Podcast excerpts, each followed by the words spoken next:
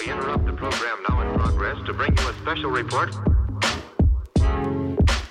Here are the highlights this morning's news. From the WPGU News Desk, here's today's headlines on WPGU 1071 Champaign's Alternative.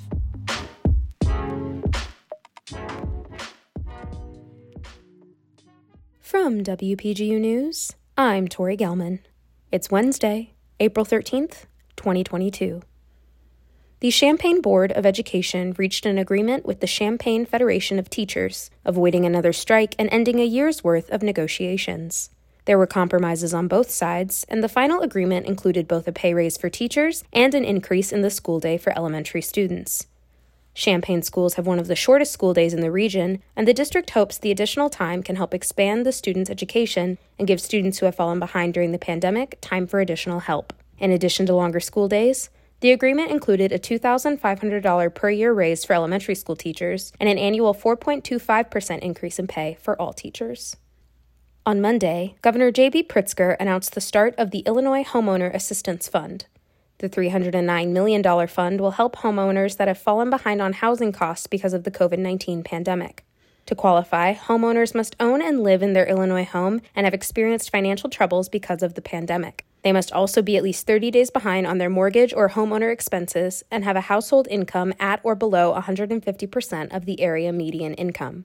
Homeowners that qualify can get up to $30,000 in free assistance. Homeowners can use this money to pay for mortgage payments, property taxes, and property insurance.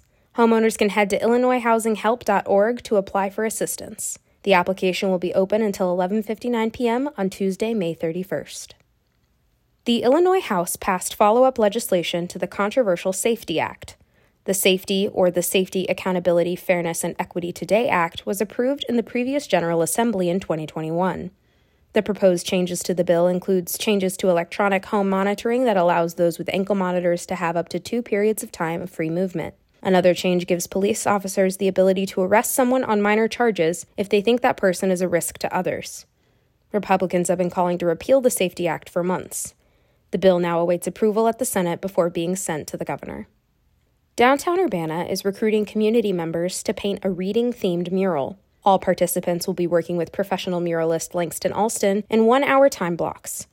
Registration will continue until April 19th at the Urbana Free Library's website. Officials recommend wearing old clothes and a mask since spray paint will be used. Children under 14 years old must be accompanied by an adult. The mural is expected to be finished in about a week and a half. And that is the news for today. Contributing reporting to today's broadcast is Emily Crawford, Avery Bowen, Madison Holcomb, and Tara Mobasher. Our regional editor is Josie Alameda, our political editor is Jane Knight, and our arts and entertainment editor is Mac Dudley. Our deputy news director is Emily Crawford, and our news director is Madison Holcomb. From WPGU News, I'm Tori Gelman.